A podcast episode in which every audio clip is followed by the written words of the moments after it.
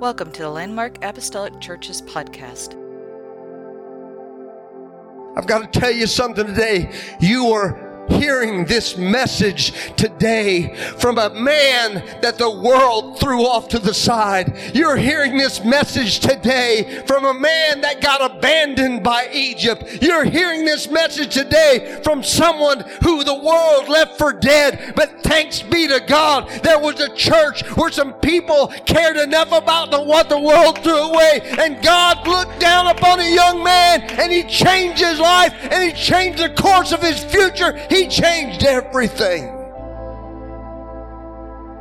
I'm telling you what, the Bible says that He's going to turn our, our ashes into joy. Amen. How's He going to do that? I'll tell you how He's going to do that. He's going to give us everything back that the world stole from us. Amen. I'm telling you, I've been abandoned by Egypt, but I've been picked up and found by Jesus Christ, and I've never been happier in my life to change my association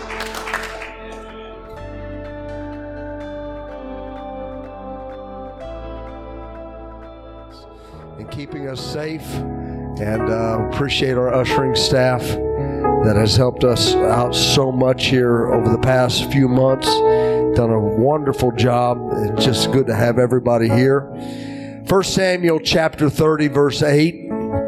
There's an interesting story uh, that I would like to turn your attention to today. I'm going to cover several things. I would like to stand here today and uh, it's been, what, three weeks? I think I haven't preached behind this pulpit. Uh, the last three weeks uh, it's been covered, and I've enjoyed a little bit of a reprieve, a little bit of a rest.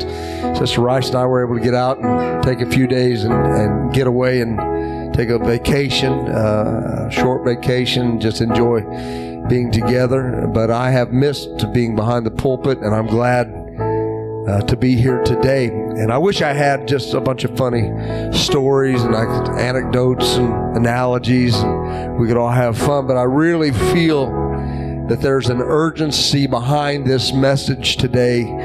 That some this church needs to receive this message. You don't need to just hear it. Doesn't need to just bounce off of you, but you need to receive this message today and understand the role of the church and the role of you as an individual in the church, and possibly the role of you being one of these other individuals that I'm going to speak about today. God's coming back soon. He's coming back, and once He's come back, there's there's not a whole lot of hope for those that are left behind. And even uh, if there is hope, there's debate about that. I'm not going to stand here and say one way or the other.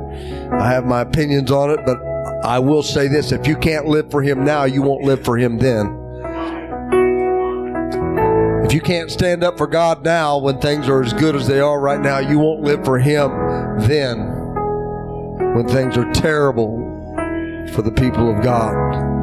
And so I ask you today to just really bear in mind, listen to this message today. I believe it is a, a timely message for you. First Samuel chapter 30, verse 8. It says, So David inquired of the Lord, saying, Shall I pursue this troop? Now, this is the familiar to many of us story of David when they come back to Ziklag and they find that everything that they own is gone. Their wives or children have all been taken. David's found himself in a very difficult position. And he's gone to the man of God and he has asked him, Do we go after him? Do we try to retrieve? What do we do?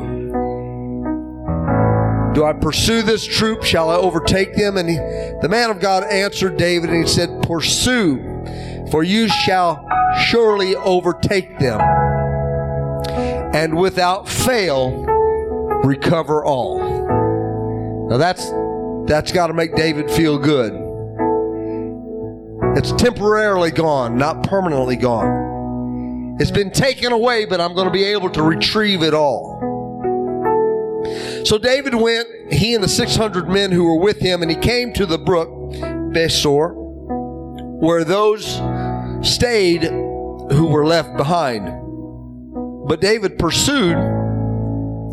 he and 400 men, for 200 stayed behind who were so weary that they could not cross the brook Besor. Before we give them too hard of a time today about not being able to continue to go after what had been stolen from them, I want to remind you that they had just made quite the trek back from another place that they ex- expected to do battle, and they had just gotten back home from a long journey.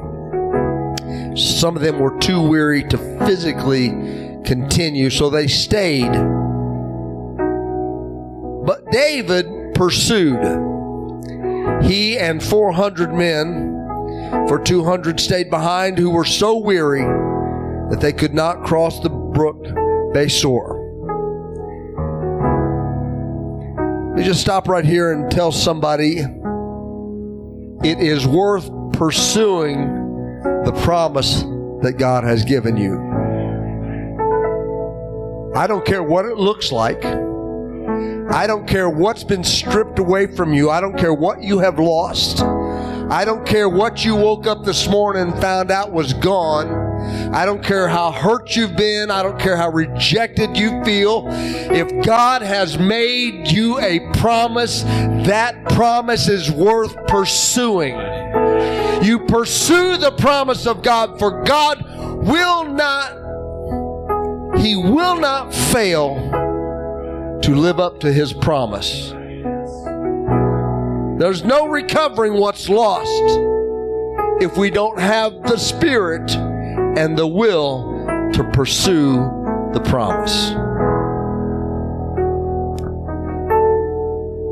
Verse 11 says Then they found an Egyptian in the field and brought him to David, and they gave him bread, and he ate. They let him drink water. They gave him a piece of cake and some figs, two clusters of raisins. So when he had eaten, his strength came back to him, for the Egyptian had had no bread nor water for three days and three nights. Then David said to him, To whom do you belong? And where are you from? And he said, I am a young man from Egypt. Now, Egypt the Word of God is always a typology of the world. It's always compared to worldliness. He said, I'm a young man from Egypt. I'm not a Hebrew like you are, David. I'm not even with your group, your crowd. I'm an Egyptian. And more than that, I'm a servant of, of an Amalekite. The Amalekites were who had just burned down Ziklag. He says, And my master left me behind because three days ago I fell sick. This young Egyptian boy was left behind to die by Egypt because he had fallen sick. I just want to preach to you a message that I have entitled Abandoned by Egypt. Would you bow your heads and let's pray a word together that God would just bless this message today. Lord, we thank you for your word. Pray right now our hearts would be able to receive it as you intend us to receive it in the name of Jesus. Would you say amen as you're seated today? Let me give you a little bit of the backstory of what's taken place here. Uh, I recommend that you go home and you uh, go to First Samuel and you read from about chapter 26, 27, all the way through like chapter 30, 31. And there to give you the full layout, there's a lot that takes place in these few chapters of the Word of God that explains so much of what's taking place. But at this particular point, David has been anointed to be the next king of Israel, but he is not on the throne as of yet. He is, as a matter of fact, being chased by the present king of Israel, Saul. And Saul intends to take David's life because Saul no longer is walking in the anointing that was once upon his life from the Lord. David is running and he finds himself in a place where he's given refuge by a king. The king's name is Achish. King Achish is not only the king of Gath, which is a Philistine province, a Philistine territory, but he is the king of Gath, which is the city that Goliath had come from. Now, I want you to picture this with me for David to return to the very city who he had killed its hero. He's going to Achish and asking for refuge in the city of Gath where he is definitely known and probably not very well liked or admired. It's interesting to me that David was safer in Gath than he was in Israel. He was safer amongst the enemies of the Philistines than he was amongst his own brethren and his own countrymen. He was safer amongst the heathens and the worldly people than he was amongst God's chosen people. I find in there a warning to us that if we ever lose our anointing, if we ever cease to walk in the spirit and the presence of God, that it would be better for a sinner to stay in the world than it would be for them to come into a church that no longer follows after the principles and the precepts and the anointing of Almighty God. It might as well, they might as well just run with the world as come into a church that doesn't walk in an anointing. They might as well be in the world has come into a church that has no spirit, no power of God moving in it. But God has called the church to be a living church. He has called the church to be a church that is full of His Spirit and His power to transform those that are lost in this world. A church that has a lo- that has lost its anointing will do more harm than good.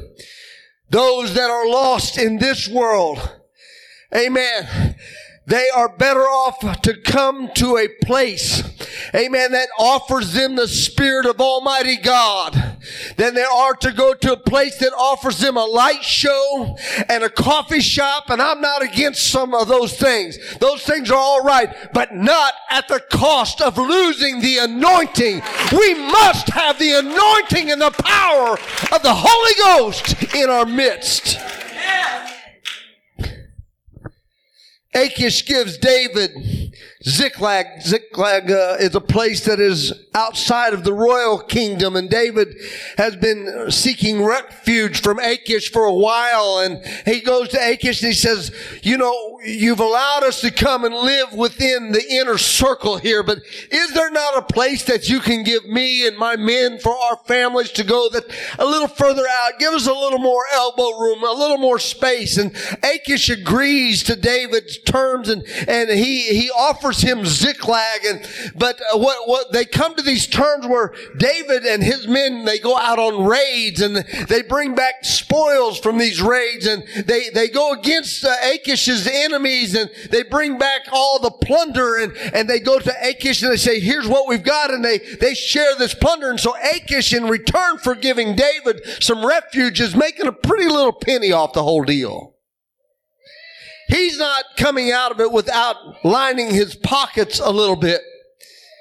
And so he looks at the situation that he has with David and he feels like he's kind of got David over barrel. He's kind of got a little bit of, of leverage with David because David is so hated, he thinks in his mind by his own people that Achish feels that David needs him bad enough for safety purposes that David will always be faithful to Achish. So Achish begins to trust David. He thinks that he owns David, that David will always have a need for his services. And it's a, it's a nice little deal that he's got going on there.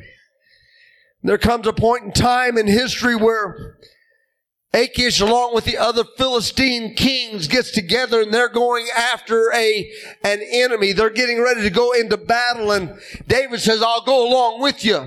I'll serve alongside of you. But who they are battling is not some other, some other territory. It is the children of Israel. It's David's own people. And David tells Achish, we'll go and we'll fight with you. And Achish trusts David enough that he says, come on along. You've proven yourself. Your warriors are, are quite fantastic. We, we'd love to have you along. But when he gets to the group where all the Philistine kings meet together, the rest of the kings don't have the same confidence in David as Achish has. Probably rightfully so. The Word of God doesn't really tell us what David's motives were. But I do know that David, uh, when he had the opportunity to kill Saul, who was, who they were going to battle against, withdrew and would not harm God's anointed. I do know that David made a pact with Jonathan who is who they were going to battle with, that he would not harm him. There was a friendship there. And so the other kings of the Philistines, they were probably scratching their heads saying, who is this that you brought along? Isn't this David, the giant slayer? Isn't this David, the Israelite? Isn't this David? We've heard that he's even been anointed to be the next king of Israel. What are you doing, Achish, bringing him along to the battlefield? We're going to get out there and he's going to turn on us. And they refused David and his men to go into battle with them. They don't have confidence that he won't betray them. So they say, David, you and your men leave. Go back home. Head back to Ziklag. We don't need you here. We don't trust you. And David and his men turn around and they begin to make the long trek back to Ziklag, understanding that this is a wasted trip. I, like I said, I don't know what their intentions were. Maybe they were going to go into battle with Israel and they thought that they would share in the plunder, that they would share in the spoils of the battle. Maybe they were going to go in and then turn on the Philistines and side up with their Israelite brothers. We really don't know what the story was going to be. It doesn't explain that to us. But what I do know is that David and his 600 men were going back home empty handed. It was a wasted trip. Been rejected. They've been sent home empty handed. And then it goes from bad to worse. Because on their way back home, as they get closer to Ziklag, somebody spots smoke. It's not from a campfire. I mean, the air is filled with it.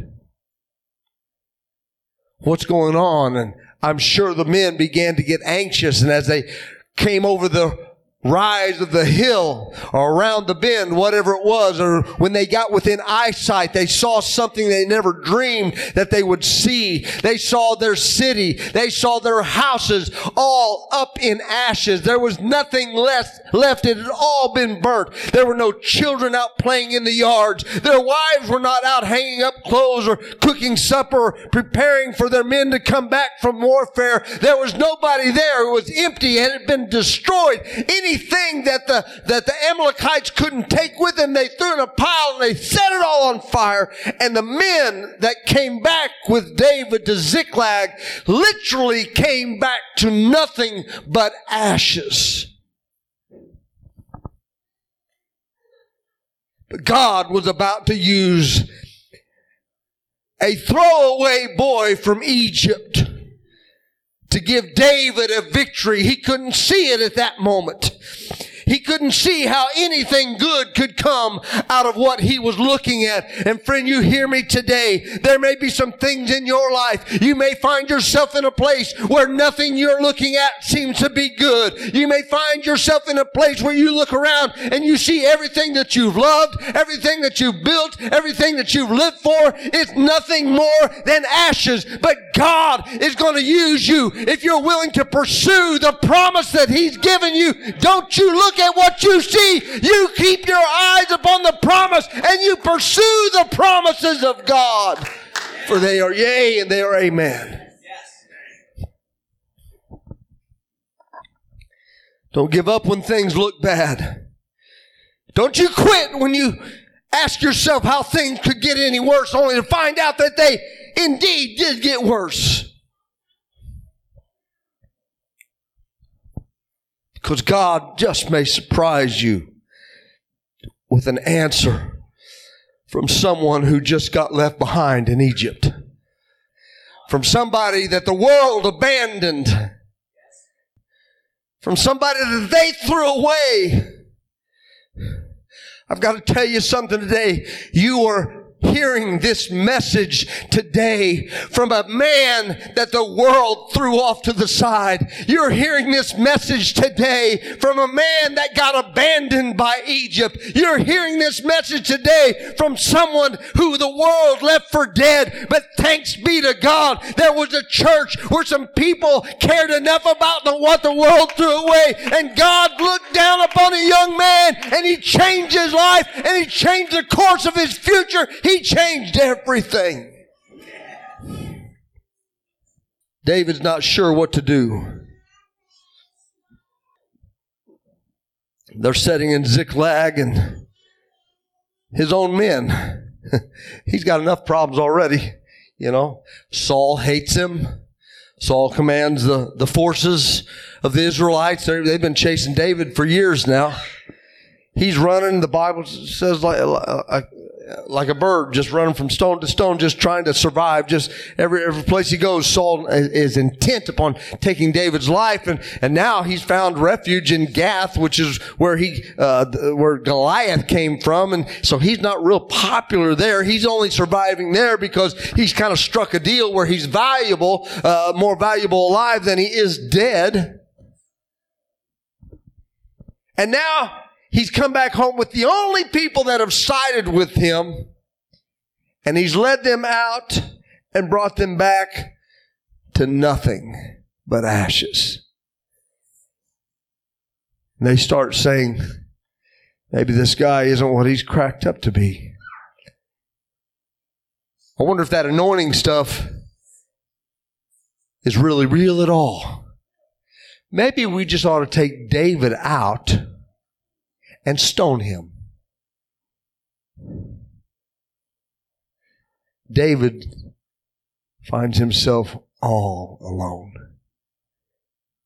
Anybody ever felt like that? Isolated by yourself. It's not just that nobody's paying you any attention. You feel like they wish you were dead. This is where David finds himself. But David didn't run from his problems, and neither should you. David didn't say, I'm out of here. As soon as it's dark and everybody's asleep, I'm to tippy toe right on out of here and I'm going to hightail it for some place where nobody knows who I am. No, David didn't run from his problems. David ran to his God. And the Bible says that he encouraged himself in the Lord. How did he encourage himself in the Lord? I'll tell you what he did. He found a place by himself in a dark cave and he got alone to where nobody could bother him and nobody could distract him. And instead of complaining about everything that was going on and try, instead of trying to get a council of people around him and try, instead of trying to talk everybody that was wanting to kill him out of killing him, he goes before his God and he begins to pray and says, God, I don't know what to do, but you do. You know exactly what to do. And if you'll help me, God, I'll do whatever you tell me to do. And he encouraged himself in the Lord. And the Bible says that when he got up out from praying, he felt a little bit different. He was encouraged. He didn't see things as darkly as he had been seeing them it didn't matter what it looked like. David understood that God could do anything, that he served the God of the impossibilities, and it didn't matter what men said. God had anointed him, and he had a purpose, and he had a promise. He just had to pursue after that promise. Things look different after you pray. You may find yourself in a place where you've lost everything, lost everybody, where you don't know which way to turn. You don't have the answers. Let me tell you, I'm going to make you feel better. You do not have to have the answers for everything. It's not time to pick up a self-help book. It's not time to Google it. It's not time to gather friends around. It's time to pray. There's something about prayer that will encourage you. There's something about prayer that will promote faith in you. There's something about when we pray that'll make us see things differently than we've seen them in the past. David didn't ask men what to do. He said, where's the man of God? I need to hear what God has to say. Be careful where you run to when you're in trouble. Be careful where you get your advice from when you're hurting and you feel threatened and, and you feel insecure. And we're living in a day and age right now where all of those things are a very real possibility in our life. It seems like everything that can be shaken has been shaken. But I'm telling you here today, it's not over yet. The shaking is still taking place. Amen. It's going to get worse before it gets better. I'm not here being a doomsday prophet, but I'm telling you what the word of God says. But for the children of God, you've got to be able to pursue the promises of God because God has promised that where He is, we will be also. You keep your eyes upon Him. You keep after Him. Don't you be distracted distracted by the things of this world and the problems that surround you, you continue serving Him.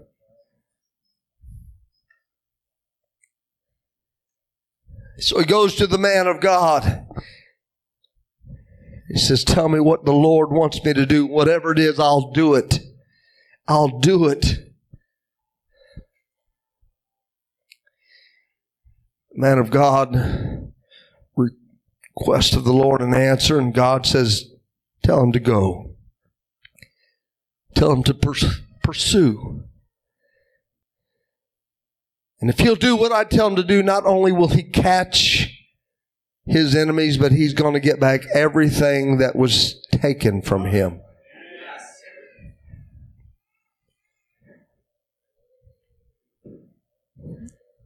There are times when hope seems distant and far away.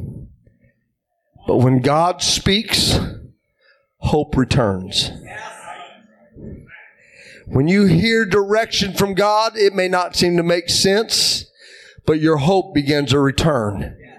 When God began to speak, all of a sudden, you come out of the dark cave and you start telling the guys around you, grab your swords. We got a job to do. Our mission's not over yet. God just told me that everything that's been taken from us, we're going to get it all back. Who's with me? And he didn't have any problem at all. The men were ready to go because they had nothing left where they were at. It had all been destroyed. It was all gone. They couldn't even go into their own home and rest up for a little while. It was all ashes and this world will leave you with nothing but ashes. One day it's all gonna be gone. Don't put your trust and your hope and your faith and your confidence in anything that's on this earth. It's all gonna turn to ashes. But put your hope in a place where moth and rust and dust cannot corrupt, a place that is eternal. Feel the Holy Ghost in this place. Mm. Said, Go. David was fired up. He didn't need any coaxing, nothing keeping him where he was at. Everything he cared about was in the hands of an enemy. And so off they go. They're pursuing the retrieval of everything that was theirs. While they're on their way, they are the Bible tells us trekking, walking through a field when they come upon a young man that is dying in the field. He must have looked terrible. Probably too weak to even stand up on his own. He was sick. And by this time, three days later, he was starved of food and water. The Bible says that they had to bring him to David. So I assume that he needed help even moving by this point. David begins to question the young man Who are you? Where are you from? Why is it that they left you to die in this field all alone? Did you betray your master?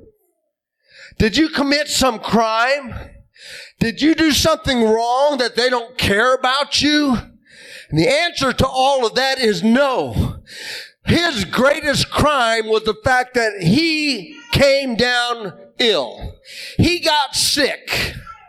He got the flu or whatever it was that he got, and he couldn't hardly put one foot in front of the other. So instead of his master, instead of uh, the, the, the Amalekites that were with him, instead of the one that should have cared about him, picking him up and carrying him until he was better, they thought he's not worth the trouble. We're just going to lay him down here. We're not even going to leave him any food or water. He's just going to lay out here until he dies. And away they go. And the young uh, Egyptian boy lays there and watches the one that had cared for him walk away like he never even mattered at all. Till they're completely out of sight. And for three days he lays there with no food and no water, no help, no comfort, fully expecting to die.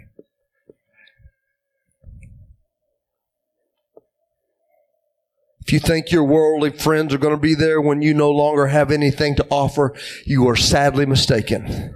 If you think this world cares about you and they want, and they're going to be there when you need them, you are sadly mistaken. This world will throw you away the moment that you do not have anything that they can use from you. They will dry you out and they will leave you and they won't even leave anything for you to try to survive on on your own. They will just as soon that you just lay out there and die at them carry you. They will not care for you. But thank God there's some people of God that are walking through the field. There's some people of God that have been called to walk through the field while we're on our way to retrieve a home that has been promised to us. And on our way through the field, we're looking for people that Egypt has abandoned. Yeah.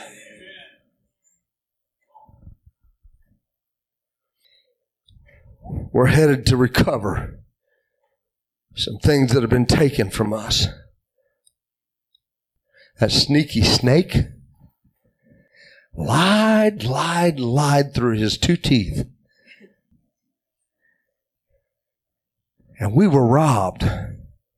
We lost some things a long time ago. I'm on my way to retrieve something that God wanted me to have all along.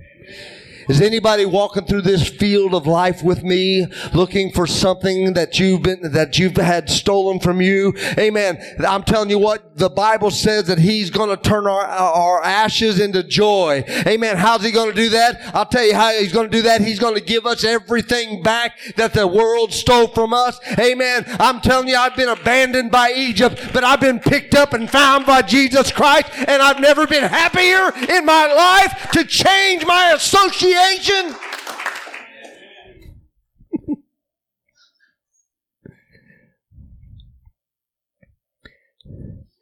David questions a young man. Who are you with? He says, I was with the Amalekites when they burned down Ziklag. By the way, where are you guys from? Ziklag. Ooh. Can I retract that last statement? What I meant to say was, I came across Ziklag and I saw it burning. I tried to put out the fire. That's what I meant to. Say. No, David finds out that this young man was a part of the same group that had just stole their wives and their children and had burned down their town. David had a choice to make here. Just as we as a church have a choice to make every time we find what once used to be an enemy of God lying hopeless in a field and dying because they've been abandoned. He said, I can either kill this guy for what he's done or I can turn this situation around and we can work together. Perhaps He'll lead us to the enemy and we can have a victory. I want to tell you something today. I don't care where they come from. I don't care what color their skin is. I don't care if they got money in the bank or they don't have any money in the bank. I don't care what kind of car they're driving or where they live. I don't care how they smell, look. I don't care what kind of addictions they might have. Amen. That's all just goes along with the part of them dying. Amen. If uh, Egypt has abandoned them, I'll tell you one thing. I'll take them in. I'll bring them in. I'll care for them. I'll feed them. This church will help them. We'll gather them together together. We'll bring them into a place. We'll give them a family because when the world abandons somebody, the church ought to be there walking through the field and picking them up and healing their body. It just might be that God would use them to bring us to a victory. Yeah. Somebody clap your hands to the Lord today. Oh, hallelujah. You need to hear what I'm saying. Hey, everybody matters. Every soul matters. You don't know who it is that's going to walk through the door that reaches out and becomes the next evangelist. Amen. You don't know who it is that's going to be the next Sunday school teacher that might teach your children and give them the Holy Ghost. You don't know who it might be. Because such were some of you.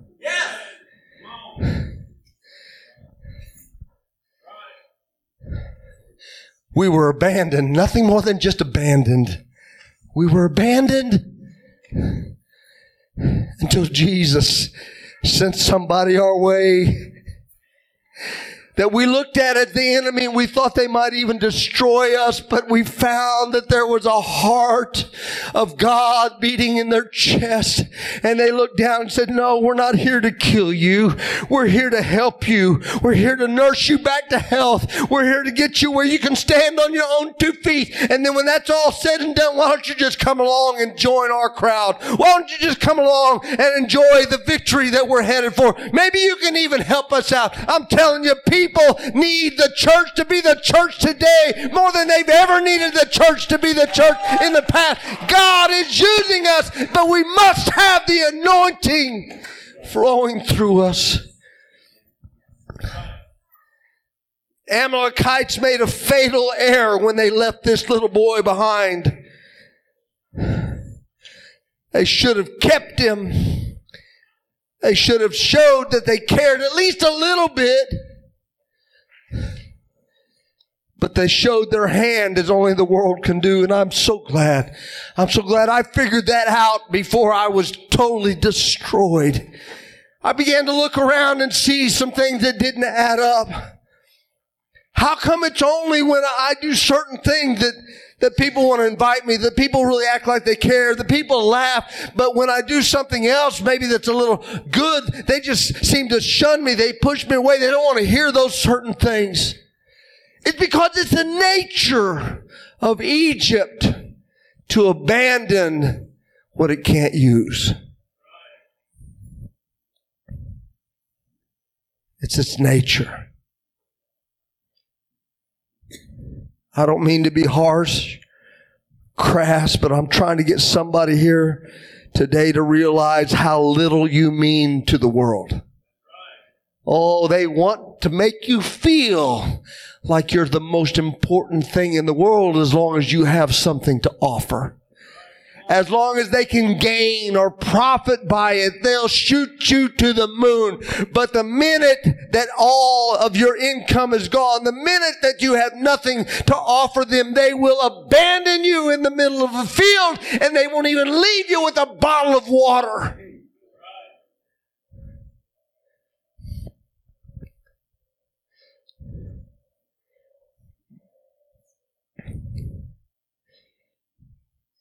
If that's the way you feel today,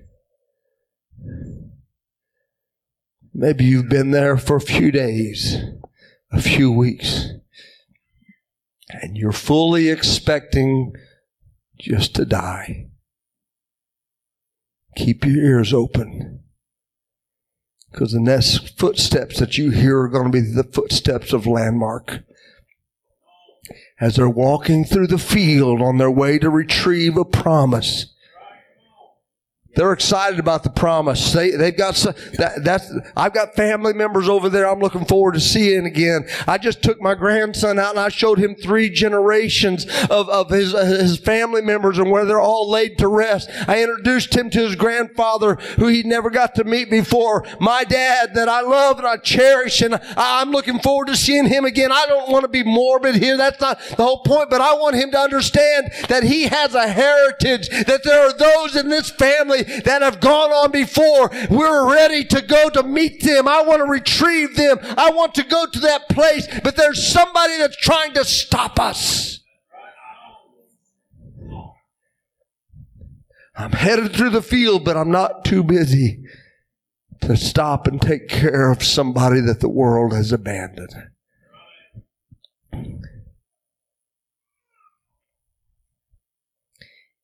You may feel like you've been tossed to the side.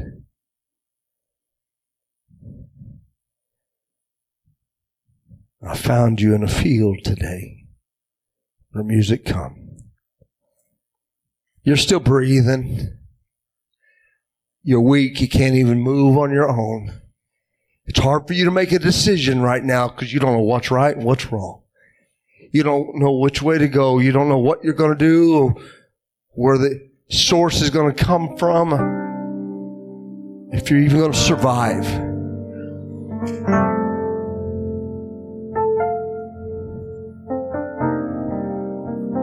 This church is in the field. And on our way to heaven, which we're excited about going to. We're willing to stop and nurture someone that's figured out that the world has abandoned them.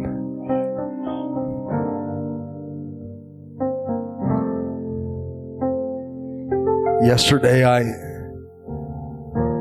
had the privilege and honor of standing at a casket for a beautiful elderly saint of God that has preached this word for long or longer than I've been alive. Sister Bernadine Caldwell was a beautiful child of God. She preached her last sermon several years ago in this church.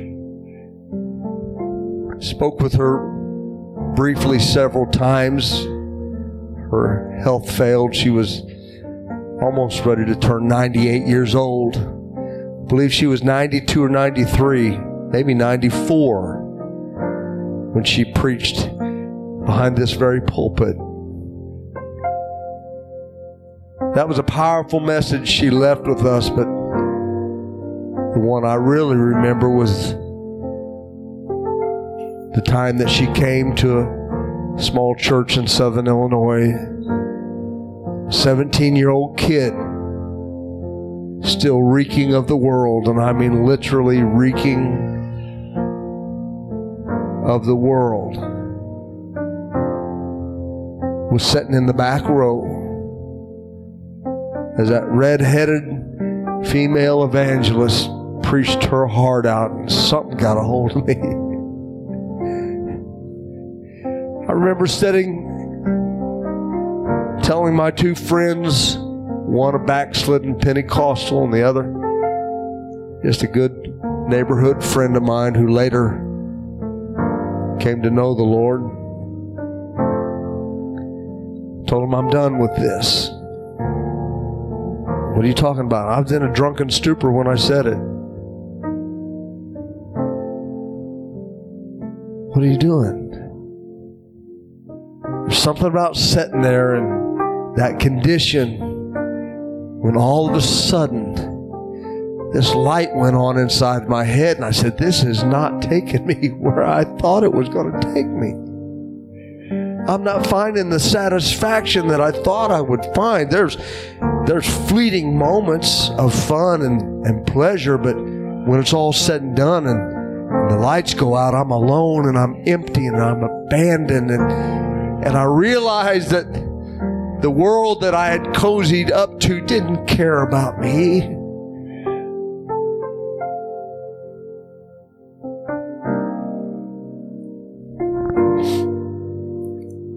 She preached that message, and I saw and felt the power of God come into that service that night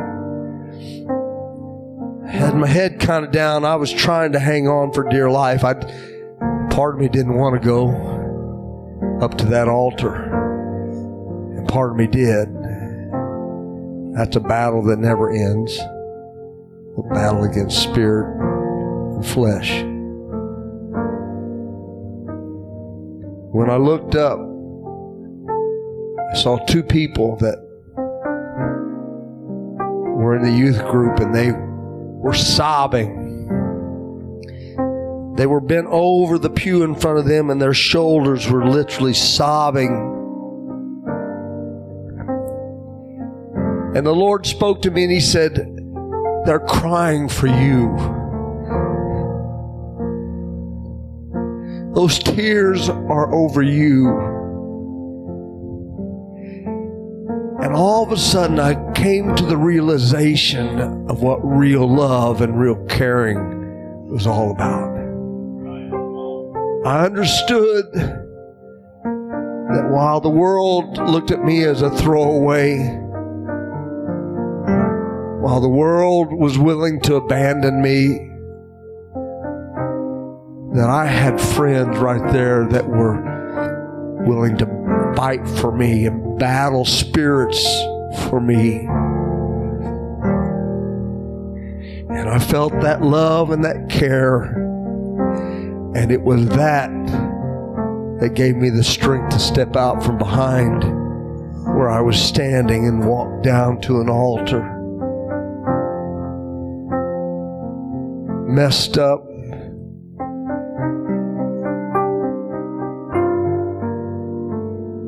sick, spiritually destitute.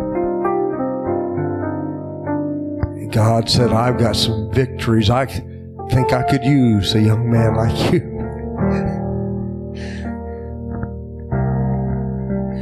I think I could still find a use for you. Perhaps you can help my kingdom out as we journey towards the promise. And from 17 to 53, I've made it my life's effort to do whatever I could to move God's kingdom forward and create victories for God's people. No matter how great or how small they might be, and there's more small than there are great. But when God says, Would you help us overcome and retrieve some things that some folks have lost? Boy, can I relate to that. Can I relate to losing something so valuable and so precious? And finding not only did I get everything that I lost back, but so much more. Would you stand with me today?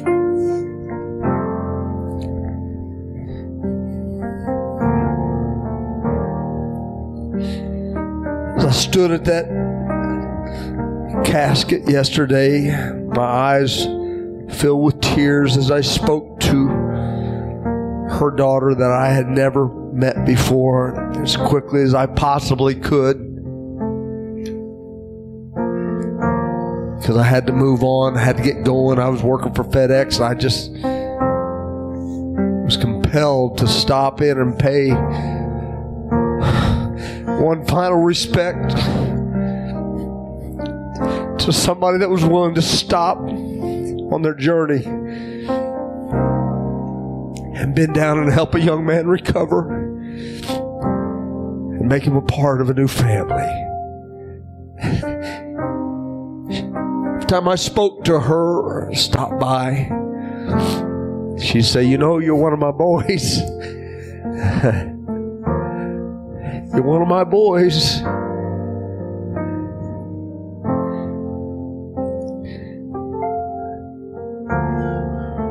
I got a new name, belong to a new people. I figured it out in time. And I'm praying today that you'll figure it out if you haven't already.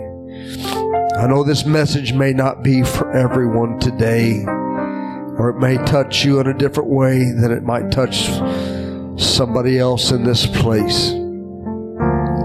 If you're a part of the church, oh my God, help us realize, help us realize the importance of our role and not to get so caught up that we don't, we're not willing to stop long enough to nurse somebody back to spiritual health.